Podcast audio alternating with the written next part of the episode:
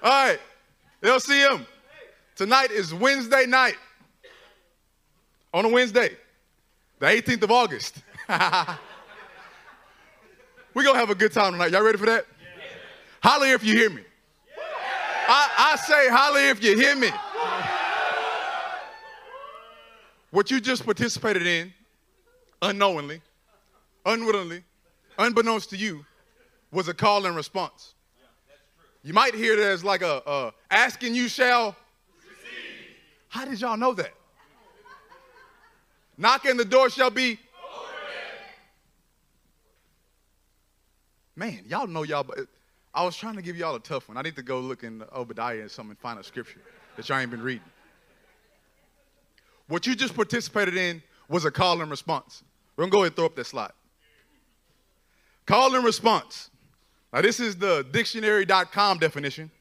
It's noting or pertaining to a style of singing in which a melody sung by one singer is responded to or echoed by one or more singers. Now, I'm gonna leave that to Peyton uh, when he leads us through worship in the second part. If you want to buy uh, Pastor Wade a cup of coffee, he might uh, sing for you some really old uh, spiritual um, call and responses. He will. he will, yes. Old, down in Louisiana. The second definition is noting to or pertaining to a rapid, spontaneous verbal and nonverbal interaction between the speaker and the listener, in which all statements are punctuated by expressions from the speaker? No, they're punctuated from the listener. That's going to be important as we continue tonight. Now, as I said, this is the dictionary.com's version. It's, uh, it's safe. It's the definition of a call and response. This is a non-verb, it's a verbal or non-verbal sign. And that may be what the world calls a, a call and response. I say something, you say something back to me. But that's not the way of the kingdom. See, we don't deal just in a matter of uh, our Father speaks and we talk back to him. The kingdom is a matter of power. Yeah. See, 1 Corinthians 4:20 says, "For the kingdom of God is not a matter of talk, but a matter of power." We got a Holy Ghost kind of call and response that we're learning to walk in in this body. We are growing into the fullness of the stature of the mature manhood that is Jesus Christ Himself. Say amen. amen. Are you growing into the fullness of who He is? Yes. I'm talking about stretching out into every area. We're becoming just like our King. Now, we all know that Sunday's message is too good not to reflect on, so that's what you're going to get out of us tonight. It was too good not to go back to. So, you know, we're going back to Deuteronomy 33, but on the way there, we're going to stop off in the Exodus 32. Turn to Exodus 32, 25. Did you guys enjoy last Sunday? Yes. Was it revelatory to you? Yes. When we get to Exodus chapter 32, look at what it says in verse 25. Moses saw that the people were running wild and that Aaron had let them get out of control and so become a laughing stock to their enemies. So he stood at the entrance to the camp and said, Whoever's for the Lord, come to me. Come on. What did he say? Come, come to, me. me. And all the Levites rallied to him. In Exodus 32, we can see clearly here Moses calling to any who would respond. And we know how the story plays out. We know that the Levites, the Levites responded with action. Yeah. Do you guys see that call and response here? You know, this wasn't like uh, if you hear me, you know, stomp your feet twice, or if you hear me, clap your hands. This is a call and response regarding God's kingdom. And we see here that the Levites responded with action. This leads us into Deuteronomy 33, picking up in verse 8. Let's throw that on the screen. Verse 8 says this About Levi, he said, Your Thummim and Urim belong to the man you favored. You tested him at Massah. You contended with him at the waters of Meribah. He said of his father and mother, I have no regard for them. He did not recognize his brothers or acknowledge his own children but he watched over your word and guarded your covenant. Amen. Man, how extraordinary was that word from last Sunday? Did Pastor Matthew and Pastor Wade do a fantastic job? Yeah. Oh, don't worry. I know how extraordinary it was. I was sitting in the back there, yeah. and I could see like a Facebook uh, chat room just uh, notifications going off in y'all's head. Like, Pastor, you talking to me? Pastor, you talking to me? Pastor, yeah. you talking to me? Every conversation I had, after after service, every conversation that night was like, man, he was talking about me and he was talking about this specific situation. And to which I said, no, he was talking to me and about this specific specific situation. That word from our pastors was everything on Sunday. Exactly. When we're having to fight over who the pastors were speaking about, we know that the word was good. We know that God was doing something in our midst. In light of that message, let's throw up this slide. You guys will recognize this from last Sunday. So, as they walked us through Deuteronomy 38, verses 8 and 9, we see that the first step to the making of a priest to mature manhood in Christ is to first and foremost receive divine discernment. Do you guys see that? And after receiving this divine discernment, what happens next? What are you to expect after you've heard from God and you feel His power and you know He's giving you divine discernment? What do you expect next? I want to run. no. You can expect to be tested through tension. Exactly. This is the progression of how a priest is made. This is the progression of how we are formed into the manhood of who Jesus Christ is. And then on the third, when they covered this last Sunday, that we need to learn how to judge without partiality. When you receive divine discernment, you're expected to have the testing of the tension in the midst of it. And as you're being tested in tension, you're able to give divine discernment and able to apply God's judgments rightly. The pastors blessed us with this message on Sunday, and if you haven't listened to it one or two times yet, you probably should. Catch up. We were all encouraged. We were all challenged. We were all convicted by this word.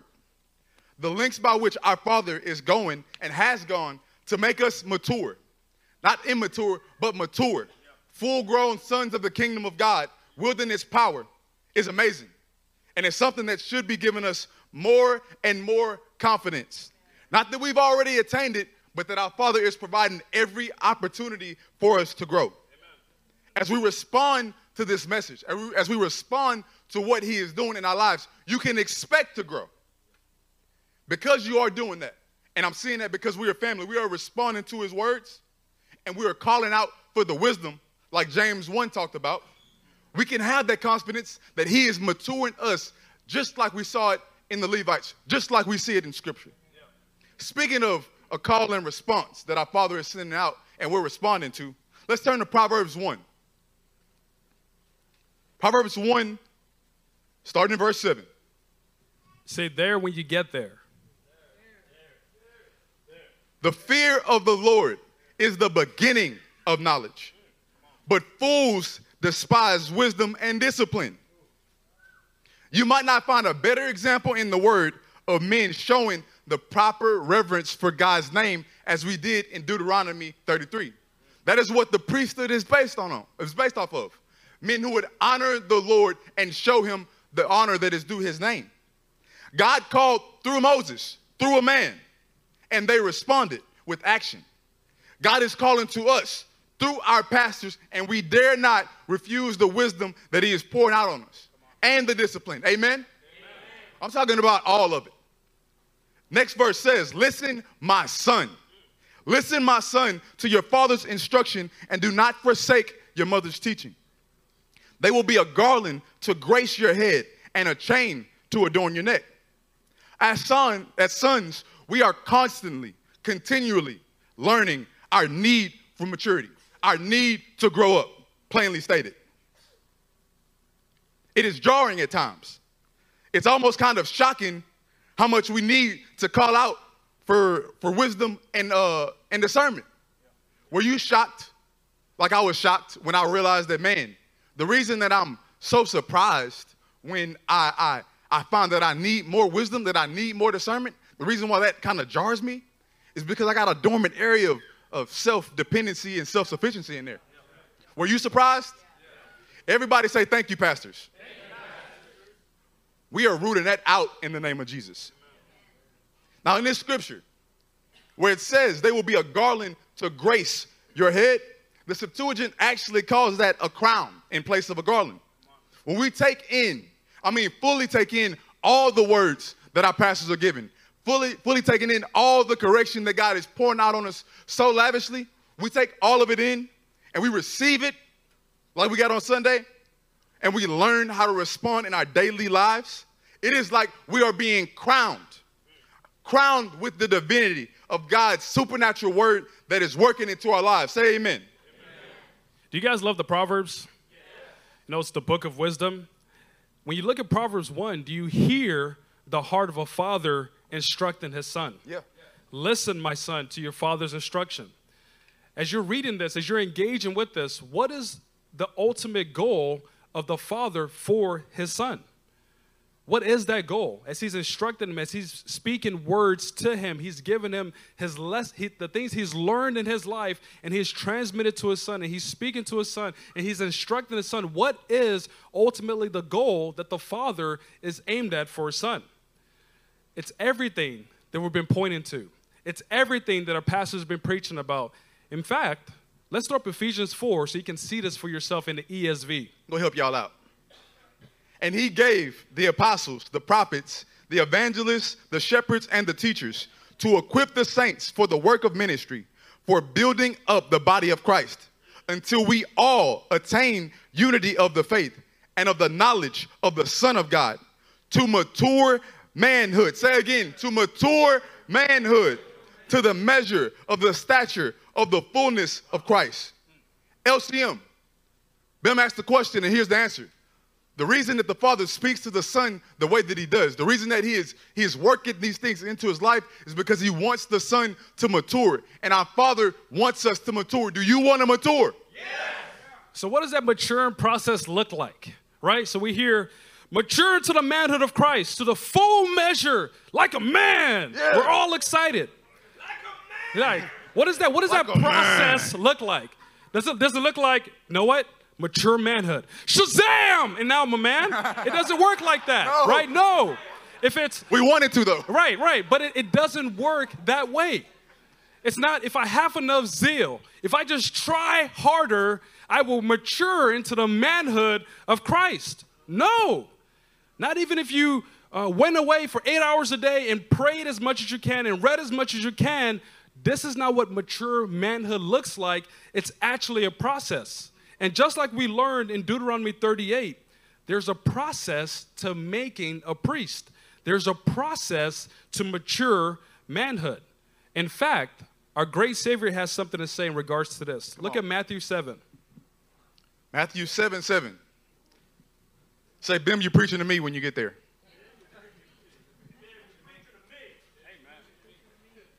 Ask, and it will be given to you. Seek, and you will find. Knock, and the door will be open to you. For everyone who asks receives, and the one who seeks finds. And to the one who knocks, the door will be opened. How incredible is this? Our time during worship, a prophecy comes forward in tongues. There's an interpretation about this exact same verse. When a brother is, is ministering and prophesying in our midst and has no idea what's contained in the sermon notes, you know that God is trying to get our attention. And our king here is speaking in Matthew 7. And the first thing Jesus says is, We must ask, right? Yeah. Now, I have to ask LCM. When he says you must ask, is this a sod? No. No, this is not a sod. He really actually means ask, right? The second thing Jesus says in Matthew 7 is seek. Is this a sod? No. No. He actually means you must put in some effort, as in, like, you actually have to try. Yeah. How silly would it be if, if Linton came into my house and said, Hey, man, how was your day? You know, what were you up to? I was like, Man, I was seeking all over the house for my boots. And he's like, Okay, where did you look? Nowhere. I just sat on the couch, but I was seeking. No, it doesn't work that way. To seek means there's action. To seek means you actually have to try. So when he says ask, he really means ask. When he says seek, he really means seek. What is the third thing Jesus says here? So he said ask, he said seek, and what's the last thing he says here? Okay, knock. Now, unless you're you're a Mormon or Jehovah's Witness, you really don't go around knocking randomly on people's doors, right? The doors that you do knock on, the doors that you knock on are of doors of people you know. Yeah. You knock on these doors so you can gain access. You knock on these doors so that you can gain knowledge. You knock on these doors because you want some sort of growth, right? So when we were going back and forth about this and studying with the sermon, taking what Jesus said in Matthew 7 and wrestling with what this process looks like in our own lives and how our good Father is bringing it about, this is what we came away with. Let's put up this slide. You guys see that? You ask your Father. You then receive from Him, and then you try. As you try, He will cause you to grow. But this is what the process looks like when we are humble enough to ask, we're courageous enough to try, then God will make us grow. This is our confidence. This is what mature manhood looks like. We don't have to make this some sort of a revelation. Our good Father wants this to be pashat for us so that we can receive it. We're sheep. I, I want it in a pashat.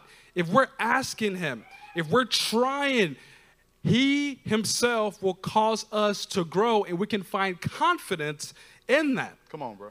In fact, for you guys taking notes, the title of our sermon tonight is Ask, Try, and Grow. Amen.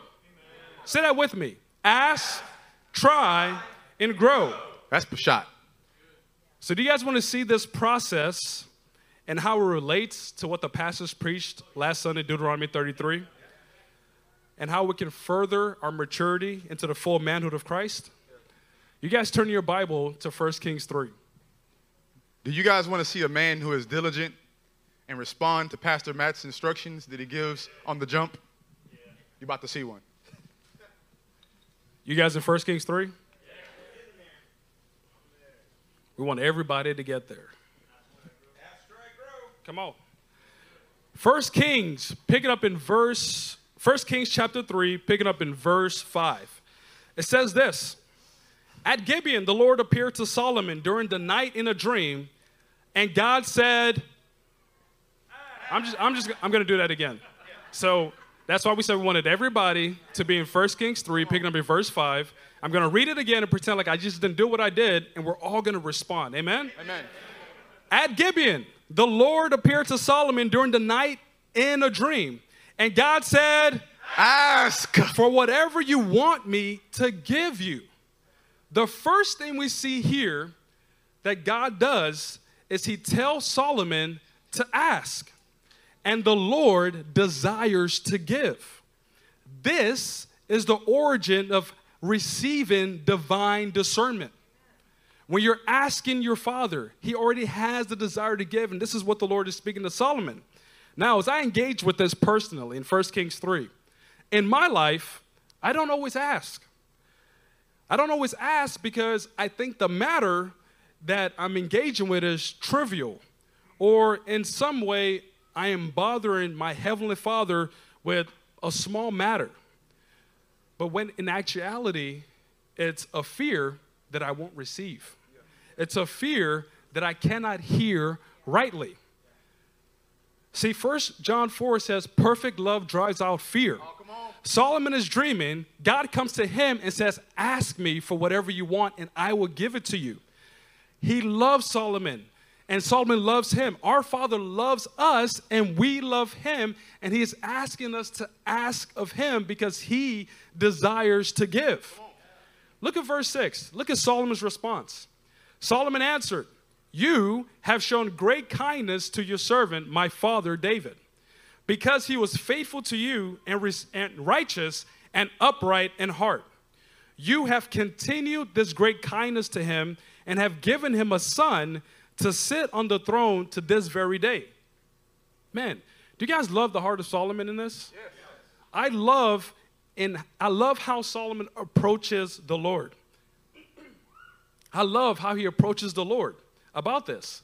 Solomon clearly recognizes that the position he is currently standing in is a result of the righteous life his father David lived. He is standing in the position as king due to what his father did. Speaking to the fathers in the room, the best thing that you can pass down to your children, the best inheritance that you can ever give them is to live a righteous life. And Solomon recognizes that. That's what I want for my daughter. That's what I want for the generations that come after me to live such a godly life that is upright with the Lord and righteous and pass it on to them. And just like Solomon, just being transparent with you guys, I recognize the position I am in is a result of the Lord's kindness to the righteous lives of the fathers of this church. Amen. I'm standing before you preaching today as a result of what these men have done. And Solomon recognized this in, in David's life and said, Lord, you are good, you are kind to my father, and as a result, I'm standing here. Solomon was raised up for this moment. Linton and I were raised up for this moment. We're being raised up here in this body. LCM, you were being raised up for such a time as this. This is what our pastors and our fathers are doing in this body. Now, moving on to verse 7, I want to show you something. This is Solomon still speaking in his dream to the Father. He said, Now, O Lord my God, you have made your servant king in place of my father David. But I am but I am only a little child and do not know how to carry out my duties. Your servant is here among the people you have chosen, a great people, too numerous to count or number. For years, I always read this verse, this, this passage wrong, this entire chapter. Solomon says here, I am only a little child. The way I've always read that, and I've read into the text, is he said, I am only like a little child. Solomon says, No, I am a little child, and I do not know how to carry these duties that have been put on me. This is the same load that I feel. This load upon me is increasing. It's increasing in my home, it's increasing in my workplace, it's increasing in this body, and I'm realizing just how much I do not know how to carry out my duties. I need my Father's help. I need to ask Him to help me. And when Solomon says this, when he says, I do not know how to carry out my duties, this should not be misunderstood as a lack of intellect. It should not be misunderstood as a lack of teaching. No, he received teaching from his father, he received the knowledge from his father. In the same way in this body, we don't have a lack of God's word. We don't have a lack of teaching. We are given a plethora, a, a smorgasbord. We're given so much in this church. What, what Solomon is really saying when he says, I do not know how to carry out my duties, is this requires complete humility and dependency on the Father. Yeah. That's what he's speaking about here. Look at what verse 9 goes on to say. So give your servant a discerning heart to govern your people and to distinguish between right and wrong. For who is able to govern this great people of yours?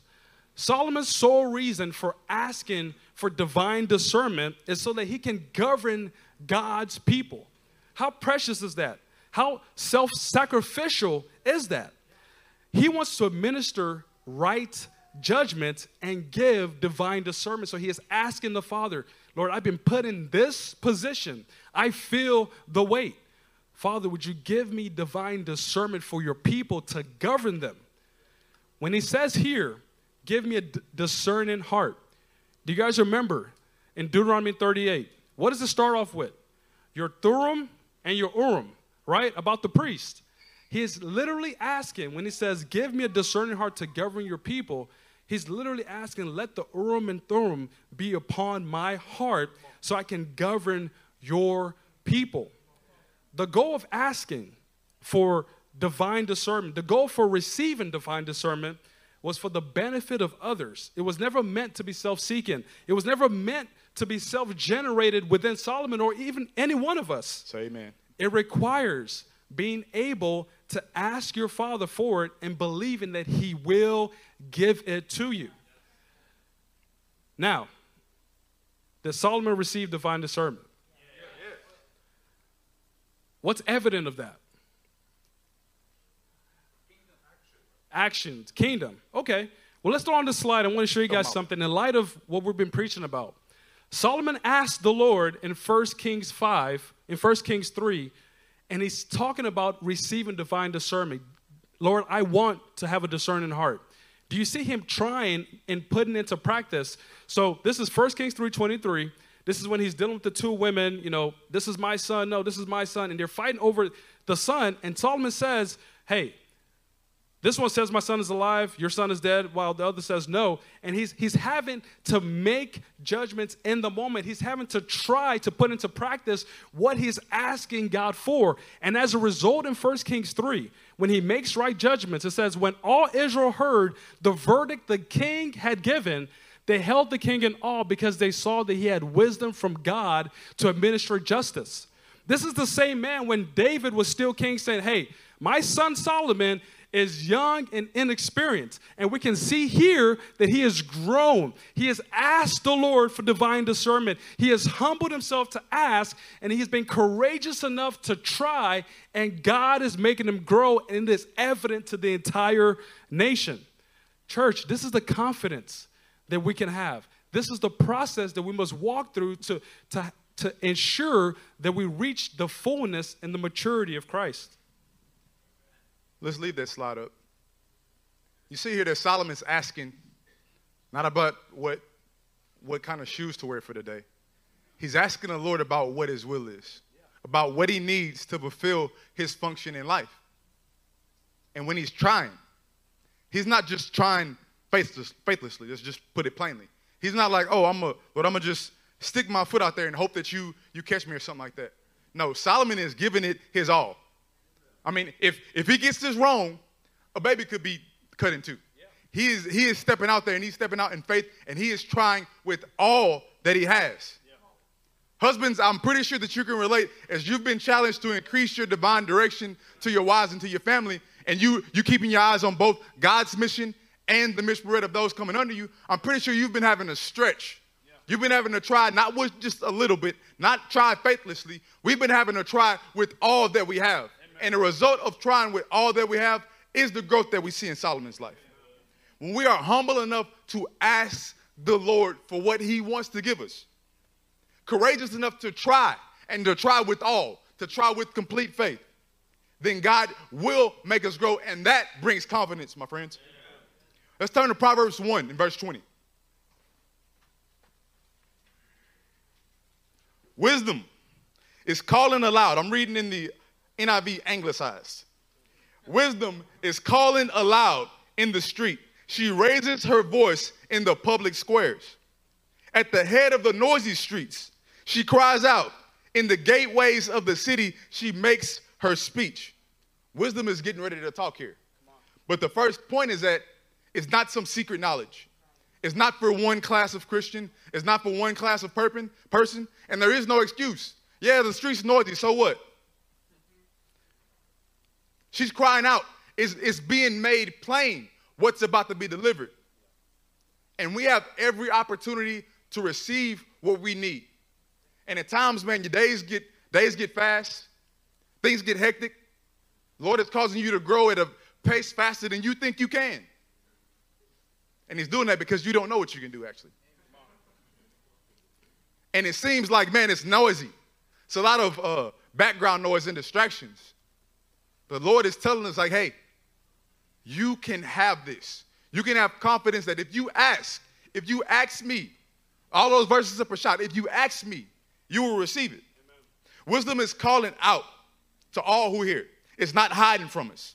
You can have the confidence to receive divine discernment because of the one who is giving it is faithful. That's why we can have the confidence to ask. Not because we ask in a proper manner, not because we even ask the right question, because if we ask with our whole heart, He is faithful and He will give us exactly what we need. You remember that James 1, verse 5?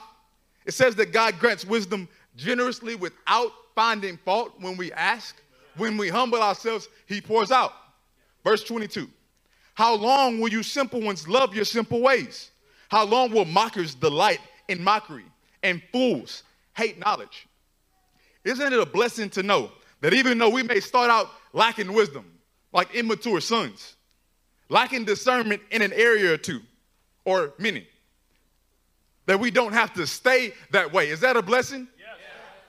Or would, I'm not gonna, we, we're not, this is not who LCM is. But there's a certain kind of person that wants to stay immature, that wants to stay immature even in an area. And the word equates that to a mocker. He's saying that you don't have to stay a simple one And we don't want to stay simple ones. I don't want to stay a simple one in any area of my life. And you know what? I don't have to. Neither do you. We start as sons in need of growth and are given the hope that if we respond joyfully to what the Lord is directing us towards, He's going to give us everything we need. Church, say everything. everything. 23 it says, if you have responded, how did I know He was going to give us everything? If you had responded to my rebuke, I would have poured out my heart to you and made my thoughts known to you. I have a well known secret for you, church. When you take a bold stand to believe in what God's word says to you, to believe in what it says about Israel and the, the, the world at large, the body at large, you already have what you need for life and godliness. We're not, we're not seeking something more. When you take a bold stand and believe what he's already said, you have what you need. Now, the secret is we have to utilize what he's given us, utilize it to the fullness. I mean, stretching out, trying with everything that we have, and you will see growth when you do that.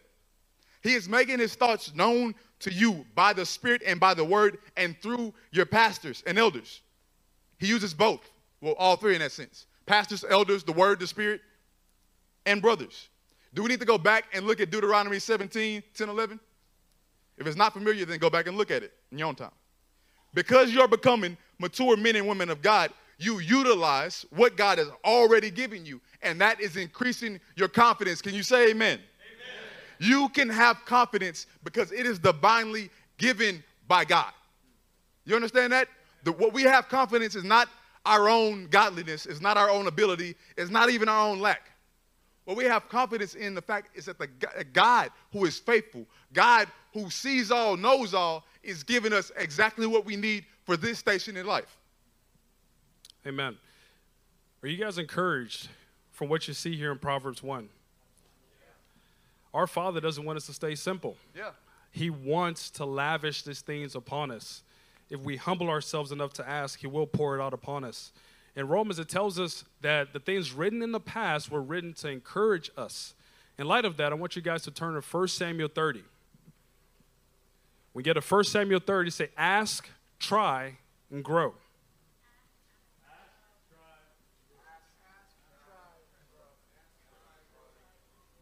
Okay, 1 Samuel 30, picking up in verse 3, says this When David and his men came to Ziklag, they found it destroyed by fire, and their wives and sons and daughters taken captive. So David and his sons, David and his men wept aloud until they had no strength left to weep. David's two wives had been captured, Ahinoam of Jezreel and Abigail, the widow of Nabal of Carmel.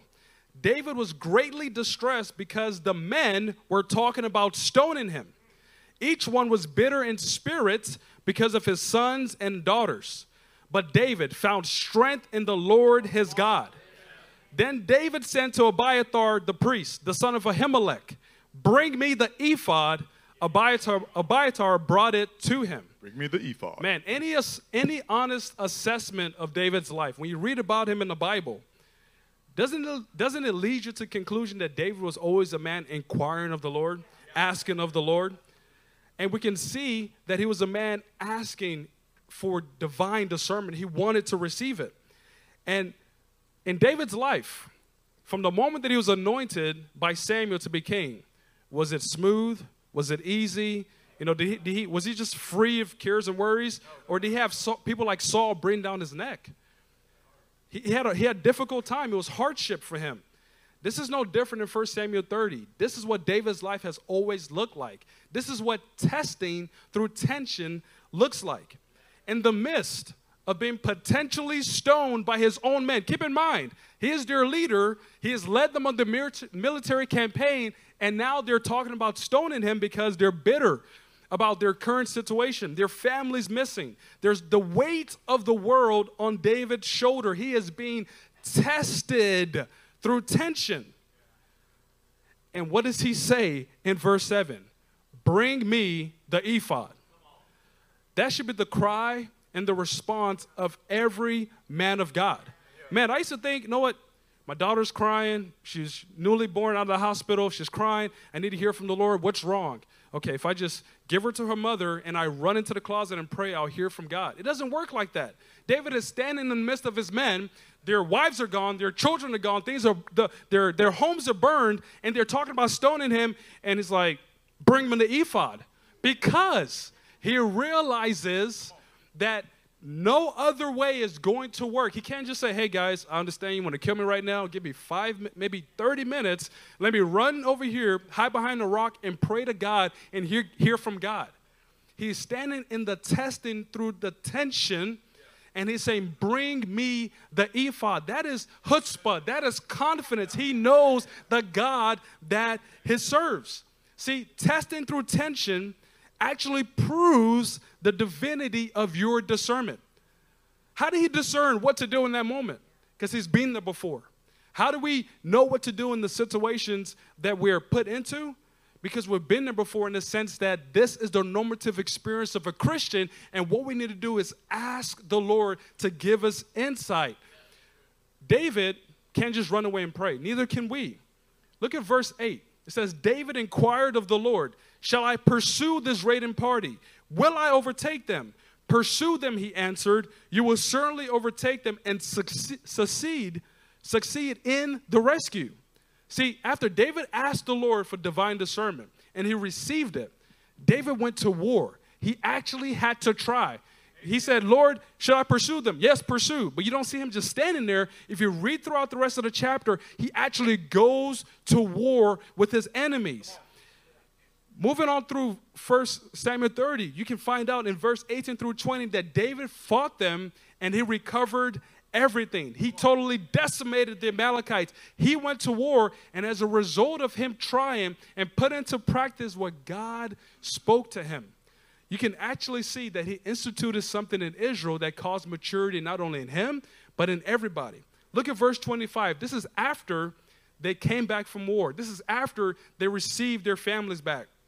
It says, David made this statute and ordinance for Israel from that day to this.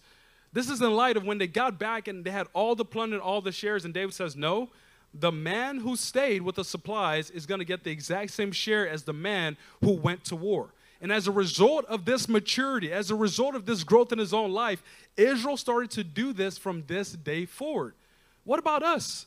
When we go through the testing through tension, when we're asking the Lord and we're receiving from Him, when we're, we're trying, Lord, we're trying with all that we have, it's a testimony to the generations and they can grow as a result of this. This is growth, this is maturity. Turn to 1 Peter 1. Say there when you're there.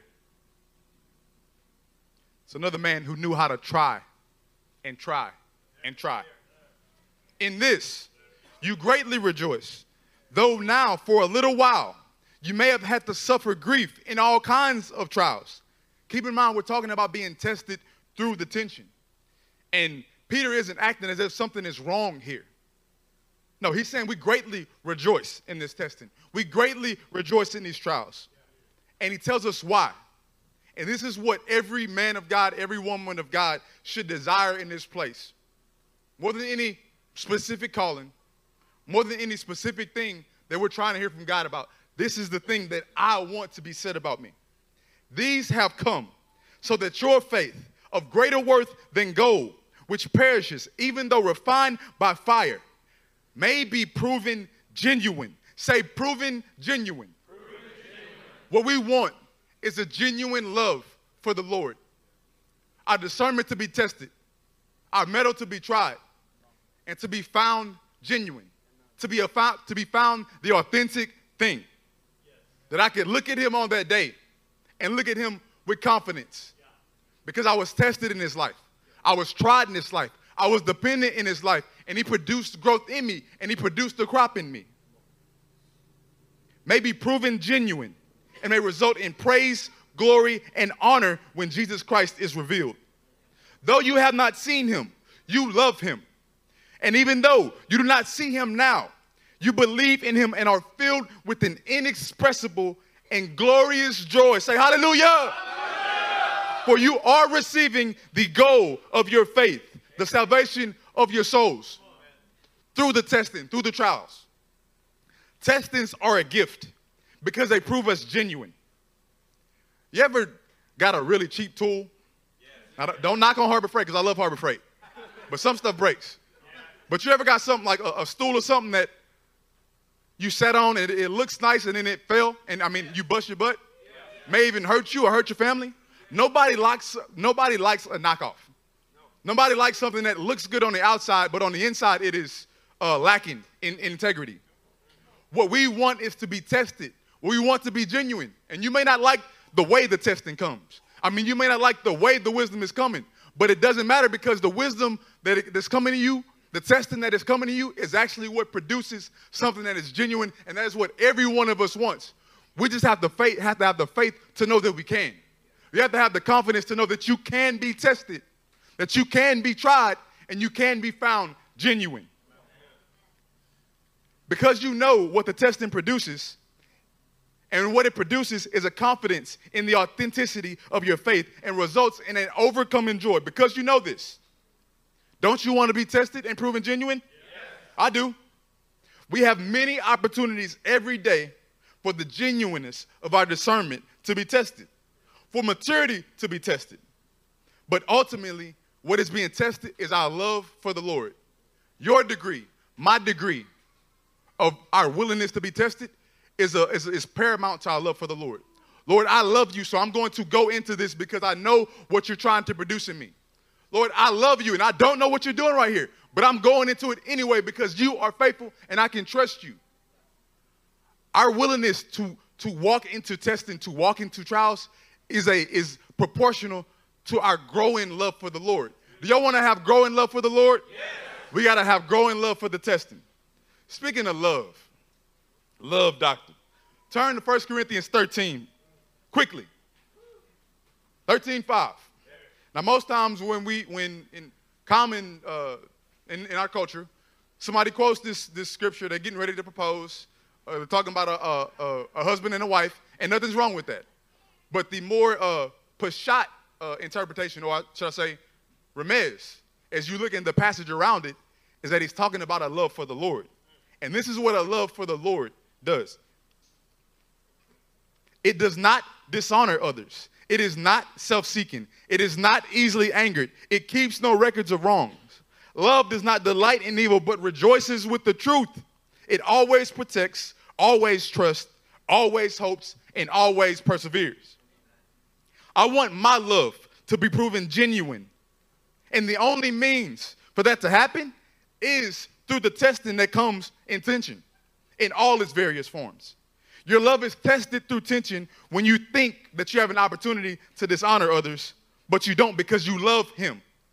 It's tested when you could easily be self seeking, but you will not because the, that is not the, the Lord's word to you. That is not His direction to you. That is not His divine discernment. His divine discernment is to, for you to lay down your life to all that ask. Your genuine love for the Lord is being tested in so many ways. But you can have confidence. Say, I can have confidence. You know why? Because as you humble yourself to ask for what you need in the testing, and you have the courage to try and try with everything that you have, you will see the faithfulness of your God and at, at work in your midst. Your confidence will grow. This process is what transforms us into the lovers of the truth. Not, we don't rejoice with evil, we rejoice with the truth. We are those who love truth no matter what it means for us. We rejoice when we're tested. We rejoice when we're found wanting because you know what? That is what our Father is using to reveal it, to bring it into the light, and He is transforming us through it. We can rejoice with the truth because of what this, this testing is producing in our faith. It's producing faithful shepherds who always protect, faith filled sons who always trust, men who are full of conviction who will stand to the end on God's perfect promises. When we allow ourselves to be tested in this way, we become standard bearers who judge without partiality. Let's throw up Isaiah 11, pick it up in verse 3 on the screen. Speaking about judging without partiality. And he would delight in the fear of the Lord. He will not judge by what he sees with his eyes or decide by what he, he hears with his ears, But with righteousness, he would judge the needy. With justice, he would give decisions for the poor of the earth. He would strike the earth with the rod of his mouth. With the breath of his lips, he would slay the wicked. Righteousness will be his belt, and faithfulness the sash around his waist. This, this scripture from Isaiah 11 is near and dear to my heart. When we're talking about having rights judgment, we're talking about judging without partiality. This is my personal prayer that, Lord, the filter by which I make judgments is not based on what I see or hear, but it's actually based on what your spirit and your word is showing me in that moment.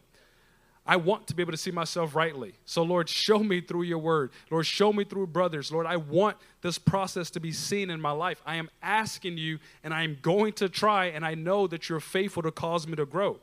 This is how we grow in our discernment. This is how we grow in making right judgments being able to see our family rightly, being able to see our brothers rightly, being able to see the world rightly, and doing it in a way that honors the Lord. Yeah. Now we know that Isaiah is the, the, the writer here in, in, ver, in chapter 11. And we know that ultimately he's speaking, speaking about Jesus. If you started in verse 1, it's the sevenfold spirit of the living God, and he's speaking about Messiah. Do you guys know in John 5 what Jesus says in verse 30? Verse 30? Let's put it up on the screen. Look at this. In light of judging rightly, judging without partiality, Jesus says this in verse 30. Verse 30 by, my, by myself I can do nothing. I judge only as I hear, and my judgment is just, for I seek not to please myself, but him who sent me. You want to make right judgments, LCM? Yes. Then it can be pleasing to you. You want to make right judgments, LCM? Yes. It has to be done in a way that honors the Lord in the way that he speaks it to you, he shows it to you through his word and his spirit. This is what maturity looks like. And he had this, Jesus had this same desire for his disciples. He's saying this about himself in John 5, but he had this exact same desire for his own disciples. Turn with us to John 17. In John 17, Jesus is coming to the, the culmination of his earthly ministry. He's done his earthly ministry, and now he is praying for his disciples. And because you've read this passage, because you love the book of John and you're scholars of the word, you know that he's not just praying for his disciples, but he's also praying for you and me. Amen. He's praying for those who will believe through the message. It's time for us to grow into mature men. It's time to go to work. Jesus is leaving. His work is his, his earthly ministry is being accomplished. And now he's laying it at the feet of his disciples and he's preparing them like a good discipler. He goes on to say in John 17, verse 8, For I gave them the words you gave me, and they accepted them. They knew with certainty that I came from you, and they believed that you sent me. They were receiving divine discernment from their king, and so are you. We're adding faith to the words that God has given us, and it's producing a crop in our lives. In the book of Acts, Acts, you can continually see that they humbled and they fasted and they prayed. They humbled themselves, they fasted, and they prayed, seeking direction. Lord, who is the 12th apostle? Lord, uh, would you send Peter to us? Lord, what to do with the Gentiles? And God continually answered them. How much more can we have confidence today that if we humble ourselves, ask Him, and if we give everything that we have for His will, He will speak to us. Amen. He will give us the words that we need. He will give us the wisdom that He need that we need, and He'll give it to us because we actually plan on doing something with it, not just sitting on it. In verse 13, He says, "I am coming to you now, but I say these things while I am still in the world." So that they may have the full measure of my joy within them. I have given them your word, and the world has hated them for they are not of the world any more than I am of the world. My prayer is not that you take them out of the world, but that you protect them from the evil one. Jesus endured the cross for the joy set before him, and he is preparing them for their testing. His disciples will be tested through tension again and again and again. So much so that we see in Acts 5 that as they stand before Gamaliel, they're being tested. Their work is literally being tested. And he's telling uh, the, the brothers in the Sanhedrin, hey, if this is from God, you are fighting against God. If it's, if it's from man, then it will fail. And what do the disciples do? they go on and they continue to do exactly what the Lord said to do, and it bears fruit, and they leave that place rejoicing that they got to suffer for the name. We are currently being tested and will be tested in the very same manner, in the very same way. And our confidence must grow. It gets to grow. It, you can have confidence in what God is producing in you because you are walking through the very same process that they have.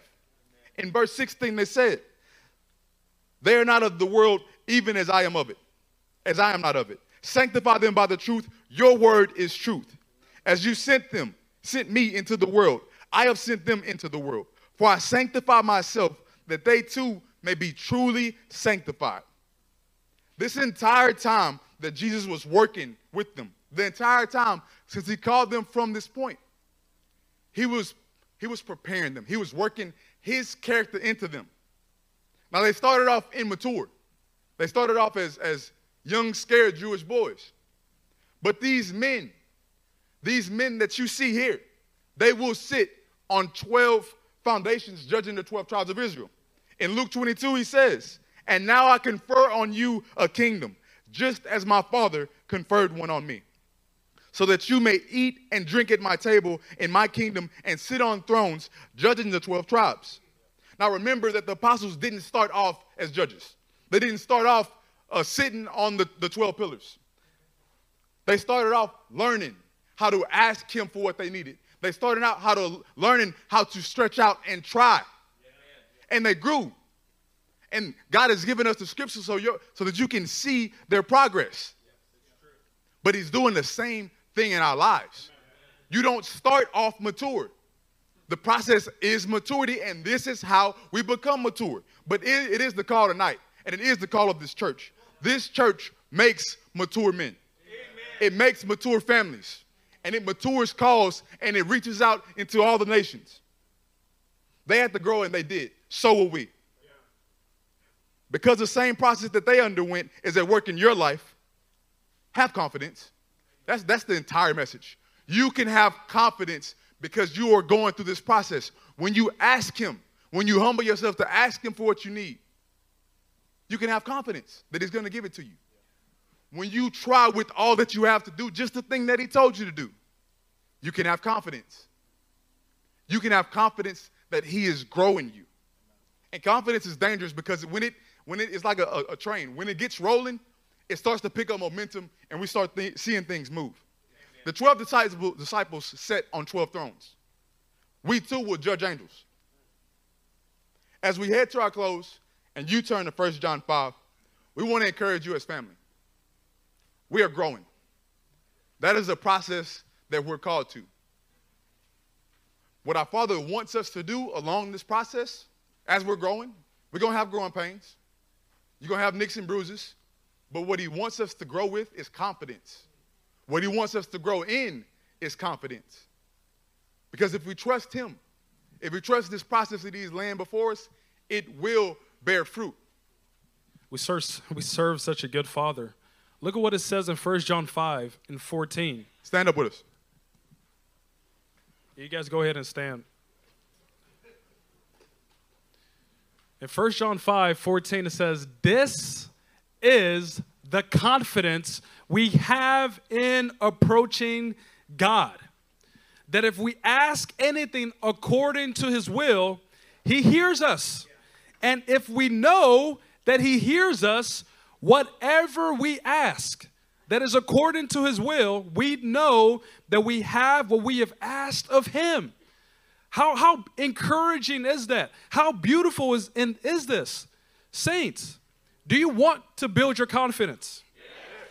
And I'm not just talking about tonight. Do you want to build your confidence moving forward, tonight and moving forward? Yes.